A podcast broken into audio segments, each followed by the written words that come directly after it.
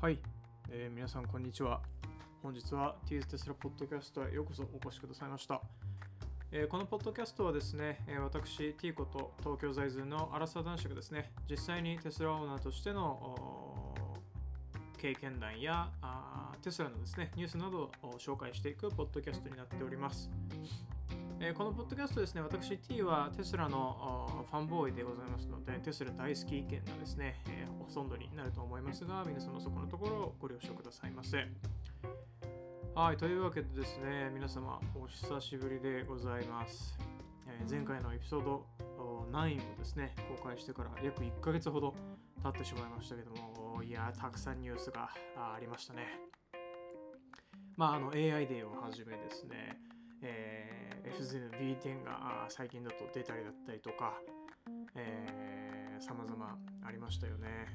えーまあ、いっぱいありましたけど、まあ、ちょっとあの個人的なね、あのいろいろあったりとかで、えーなかなかあ取る機会がなかったんですけども、まあ、あの今日はね、えー細かいところの気になるアップデートがいろいろあると思うので、その辺ちょこちょこっとお話しして終わりにしたいというふうに思います。はい。いやー、まあ、まずはですね、AI デーですよね。ちょっと振り返りということで、えー AI デーの話題ですが、いや、皆さん見ましたか？あれ、すごかったですよね。僕はあの、あれ、確か日本時間金曜日のお昼だったんですけども、仕事のお昼時にですね、見てたりとか、あ仕事終わった後もね、YouTube にアーカイブが残っていたので、えーそれで全部見たりしたんですけども、やっぱりあののイベントからですね、分かったことは1個明確にですね、テスラは車のメーカーじゃないんですよね。もう単純に本当に IT カンパニーだと、コンピューターの会社だということが明確になりましたよね。テスラのその道場のですね、AI チップの開発力、えーだってあれ、チップのデザインからですね、オプティマイゼーションからそこのソフトウェアを書いて、ファームウェアを書いてですね、えーその上で走らせる OS まで、えー作っていくというところ、もうこれやってることって、Apple が iPhone を作るだったりとか、Google が Pixel を作るだったりとか、それと同じ話なんですよね。これ、日産とかトヨタができますかっていう話なんですよ。できないですよね。まあ、改めてテスラは単純な車のメーカーじゃなくて、えーコンピューター IT 会社ということが明確になったなっていうところでございました。ますます好きになっちゃいましたね、テスラのことね。はい。そういう AI デーがあったりだったりとか、まあ AI デーで発表されたものといえばあロボットですけども、テスラボットですね。いやー、皆さんどう思いましたか？テスラボットまさかなと思いましたけども、まあ僕はあのテスラのファンボーイなんで、まあテスラならできるんじゃないかなというふうに思ってます。あのーイーロン・マスクがね、なんでロボットなんだっていう質問に対して、えーつまらない繰り返しな人間がやる必要のないようなことをやらせるためにロボットを作るっていうふうに言ってたんですよ。ちょっと今、後ろでサイレンがうるさくて、あの申し訳ございません。これ多分取れてると思うんですけども、ちょっと、えー今救急車がですね、通ってるかなと思うんですが、あのーまあ、イーロンが言っていたそのものに対して、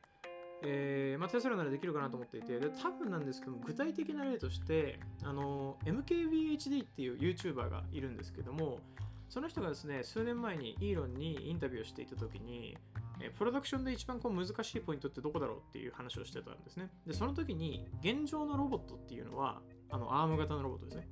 あの、シートを車の中に設置するだったりとか、えーこうパーツを入れるみたいな、こういう決まった動作ができるんですけども、ケーブル、こっちから出てきてるこうケーブルとこっちのケーブルをつなぐみたいな、こうケーブルがこうブラーンってなってたら、どこにあるかわかんないじゃないですか。その一個一個違うじゃないですか、ブラーンってなってる感じが。その違うのって、ロボットだと相当難しいと、つなげるのが。だからそういうところは人間にやらせつつ、シートをこう設置するだったりとか、ボンネットを取り付けるだったりとか、そういう絶対に位置が変わらないようなものはロボットをやってるって話をしてたんですね。こういうのを考えたときに、多分イーロンはそういったところを解決しようとしてるんじゃないかなと思って、まあ、あイーロンなら、あイロンというかテスラならできるんじゃないかなと。まあ、道場っていう、あの専用のですね、コンピューターも開発しましたし、それに対するこう AI のアプローチ、テスラはもう多分 AI で、えー世界でリーディングカンパニーだと思いますので、そういったところで実現できてくるんじゃないかなというふうに思います。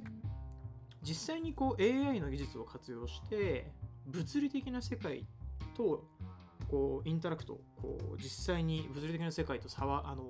関わりがあるのってテスラとあのコンマ AI っていうオープンソースの、えー、ジョージ・ホッツっていう人がやってるですね、えー、まあ、自動運転の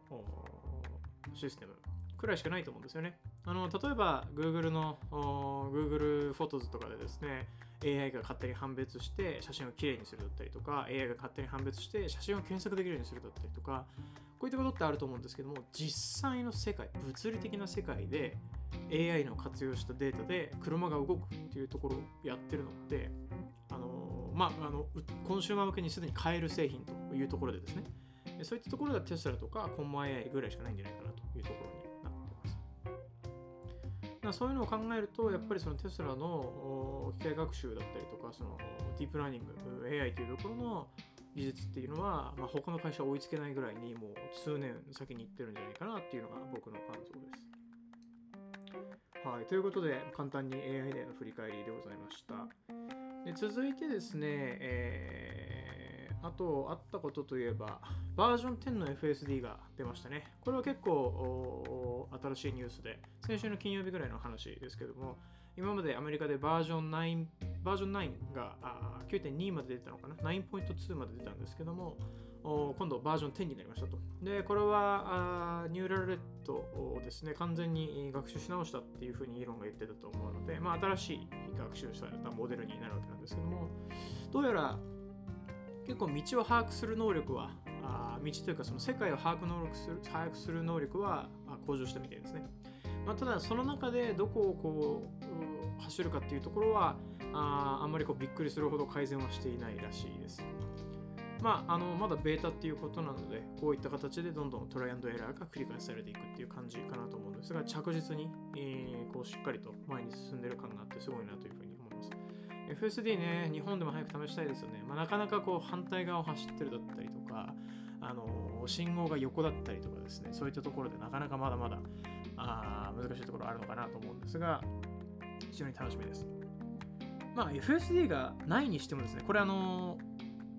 まあ、あの皆さん本当にお勧めしないというか基本的にはやってはいけないということになってるんですが高速道路以外であの自動車専用道路をですね、まあ、あのこう人が歩いていないような道路結構こう何車線もあるようなあ大型の道路であれば都内とかですね。人って歩いてないじゃないですか。ああいったところでちょっと試しにこうオートパイロットとか入れてみるとですね全然あの信号の交差点とか余裕で、えー、問題なく通過するじゃないですか。あれってなんかテスラしか知らない人は当たり前に思うかもしれないですけどめちゃめちゃすごいことだと思うんですよね。あのー、だって白線が一回切れて向こう側に白線があってしかもそれがこう全くまっすぐじゃない場合もあるじゃないですか。ずれていたりとか。そういった時にも問題なく動くんですよね。もうすでに今のあのオートパイロットでも。これって多分多分なんですけど僕はあの他の車のこうドライビングアシストシステムってあのまあ普段乗ったことないのでレンタカーでちょこっとぐらいしか試したことないので分かんないですけど多分他の車はそもそも一般道でオンにできないと思うんですよ。その高速道路っていう制限じゃなくてあの認識ができないので線を。そういう面を考えると、やっぱすでにテスラってすごいなと思いますし、まあ、あの僕は FSD にアップデートしたんで、自動の車線変更ももうバリバリに使いこなしてですね、めちゃめちゃ高速道路も楽に運転してたりだったりとか、結構あのあんまり評判の良くないオートパークですね、これまだまだあの、まあ、進化の余地はあるかなというふうに僕も思うんですが、まあでも、とはいえ、あのまあ、切り返しが結構多かったりだったりとか、ちょっと不安になったりもするんですけど、当たりそうかな、大丈夫かなっていうところもあったりするんですけども、まあ、しっかりと止めてくれるっていうところは確実にあるなって、えー、最近使ってて思いますね。はい。なので、やっぱりそのテスラっていうのは、まあ、電気自動車っていう面白みもあるんですけど、そういったあのやっぱりシステムの進化っていうところが目に見えて分かるっていうのが非常に面白いですよね。もうテスラ大好きなところにな。はい、あとは最近そうですね、えー、テスラに乗ってて感じるというか、あの最近外を散歩してたりして感じるのはですね、めちゃめちゃテスラ普及しましたね。あのー、まあ、少なからず東京都内はめっちゃ増えたと思います。で、僕はあの赤と白のモデル3ロングレンジなんですけども、あの白が日本で買えるようになって多分最速で注文したのが僕なんですよね。あのー、もしかしたら最速かもしれないですっていう風にテスラの営業さんからもその時言われたんですけどももともと白が白シートですね。白シートが選べなかったので、まあ、普通に白であの外装も白で選んでいたんですけども白シートが選べるっていうニュースをですねツイッターで見た瞬間にですねすぐにコンフィグレーションを変えまして、えー、もう一瞬で変えまして、えー、赤と白の組み合わせにしたというところだったんですね。でまあ納車納車はもしかしたら僕より早い方がいたのかもしれないんですけどもあのちょうどタイミングよくですね上海製のモデル3が日本に入ってきた一番最初のバッジの時のタイミングでの納車だったので、まあ、その中で言うと、まあ、結構僕は赤あ白赤白コンビのですねモデル3あの早い方だったんじゃないかなというふうに思ってます。で、赤白コンビネーションも僕大好きでですね、まあ、もし次テスラ、例えば新しいモデル3が出たとかですね、モデル S に乗り換えるとかになっても赤白コンビで絶対買おうと思ってるんですけども、あのー、最近よく見ますね。あの赤白コンビも見ますし、やっぱりでも白は多いなっていうふうに思います。まあ、あのテスラの白ってあの普通に綺麗だと思いますし、まあ、あの標準の色っていうのももちろんあ若干あると思うんですけども白もよく見ますし赤白シートも見るし、まあ、黒とかグレーもよく見ますね。はい、青はあんまり見ないかなっていう感じはありますけども、まあ、本当にテスラ普及してきたなっていうふうに思ってます。まああの、何て言うんでしょう、珍しいもの好きみたいな一面もやっぱ自分にはあるので、テスラがこう普及するっていうことは本当に嬉しいことなんですけども、あのまあ、あんまり周りに同じ車がいすぎてもちょっと面白くないなって思ってしまうのは正直なところですよね。まあ、そういったやっぱ人はねあのいろいろとカスタマイズを楽しむっていうのがいいと思うんですけども僕の場合はですね、えーまあ、ロングレンジなんですけども、あのまあ、カーボンスポイラーをですね、えー、アリエクで買うやつですね皆さんよく買うと思いますけどもアリエクで買ったやつをつけたりだったりとか、あの T, T パーツっていうショップアリエクにあるんですけどもそこのカーボンスポイラーが結構いい感じであのサイズとか見た目もあの純正にかなり近いものだと思いますまあ、正直あの純正を自分で見たことはないんですが、まあ、写真とか見る限りだとサイズとかいい感じかなというふうに思ってます。あの T スポーツラインとかにもですね、あの似たようなものを売ってたりするんですけども、あれは結構こう巨大化されていたりとかするので、まあ、純正っぽいのが好きっていうところでは良かったかなと思います。僕はあのカスタマイズしたいんですけど、できる限りこう純正に見えるようなカスタマイズをしたいんですよね。わかりますか？皆さんこの、わかる人いますかね？このこだわり。あの、純正っぽいんだけど、あれなんか違くない？っていうのが僕好きなんですよね。はい。なので、その T スポーツラインのじゃなくて T パーツっていうメーカーの、えー、スポイラーをつけたりだったりとか、あとはあの、僕イーロンファンなんで、テスラも大好きなんですけど、スペース X のエンブレとかもつけてみたりとかですね。あとは、ちょっと内装のペダルのところですね。あれ、なあの、このこだわりもちょっと皆さん聞いてほしいんですけど、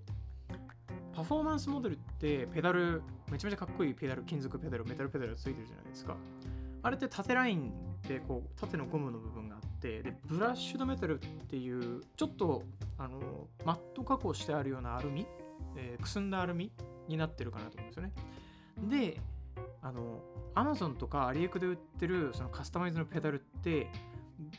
ゴゴその縦線に入ってるゴムがですね、普通に滑り止めみたいにめちゃめちゃこう前に出てると思うんですけど、あれ多分なんですけど、モデル3の純正のパフォーマンスってゴムそんなに出てないと思うんですよ。そのメタルの部分とつらい位置ぐらいの、あの入り方でブラッシュドメタルでっていうのが多分純正のやつだと思うんですよね。で、それはめちゃめちゃかっこいいんですけど、ゴムが飛び出てるのがどうしても許せなくて、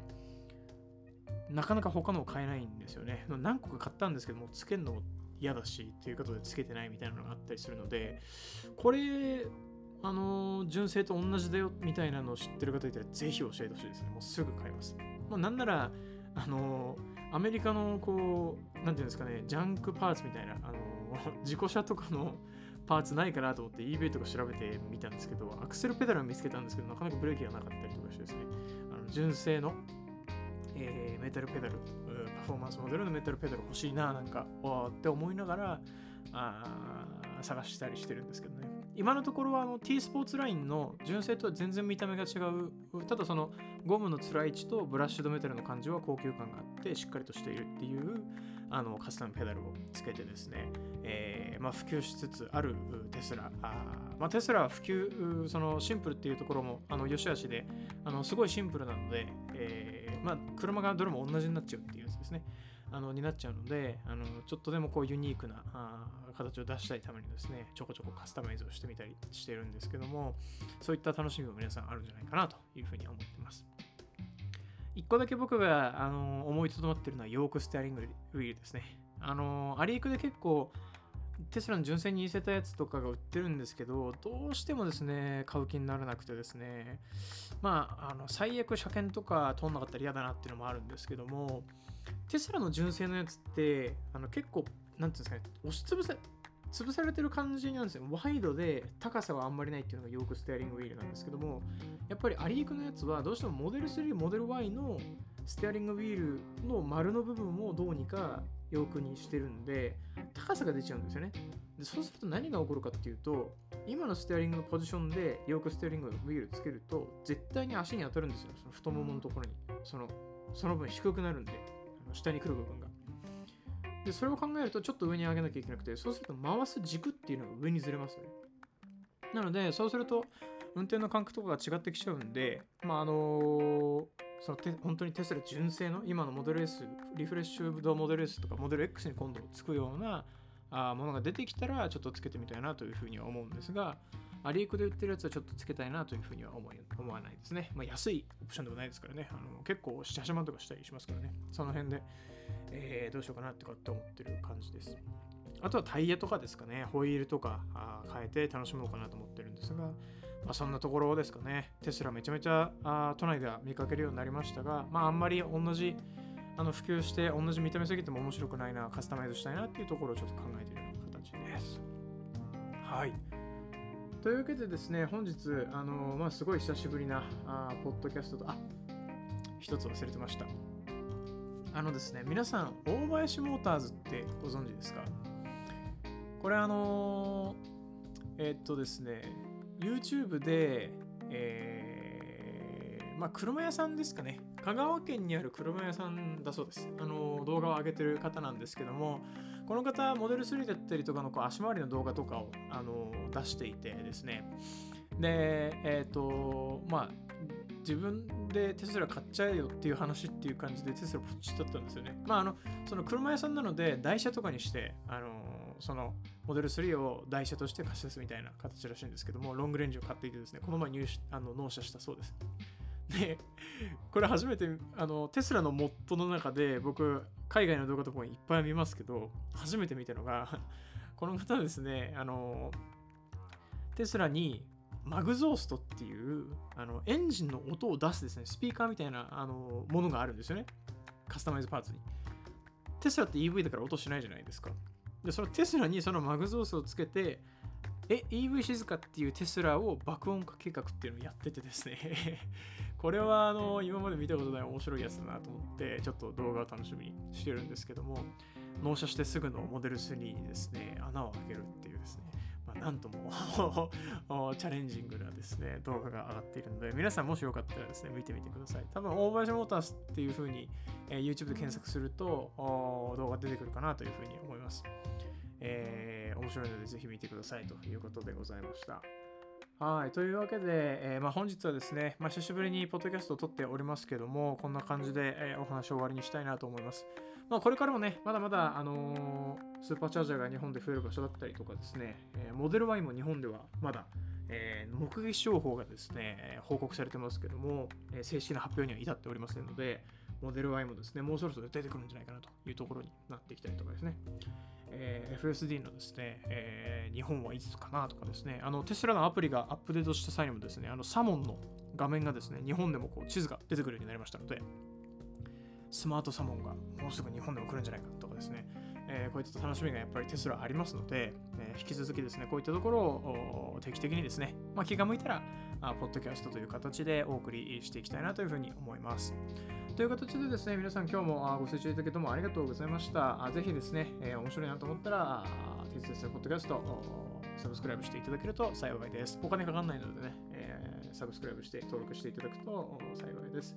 あと僕ね、あの、Tease Tesla 3っていうハンドルで Twitter もやってますので、えー、まあ、様々海外のテスラの YouTuber とかですね、テスラに乗ってるこう人々のですね、ニュースとかめちゃめちゃこうリツイートとかしてますので、まあ、あの、Twitter 眺めてるだけでもですね、そういった海外からの情報が入ってくるとなりますので、ぜひ僕の Twitter もですね、フォローしていただけると嬉しいなというふうに思います。ハンドルが Tease Tesla 3ですね。Tease Tesla 3となってます。はい。ではあ、皆さん今日もご清聴いただきどうもありがとうございました。次回のエピソードまで皆さんお元気にお過ごしください。ではまた。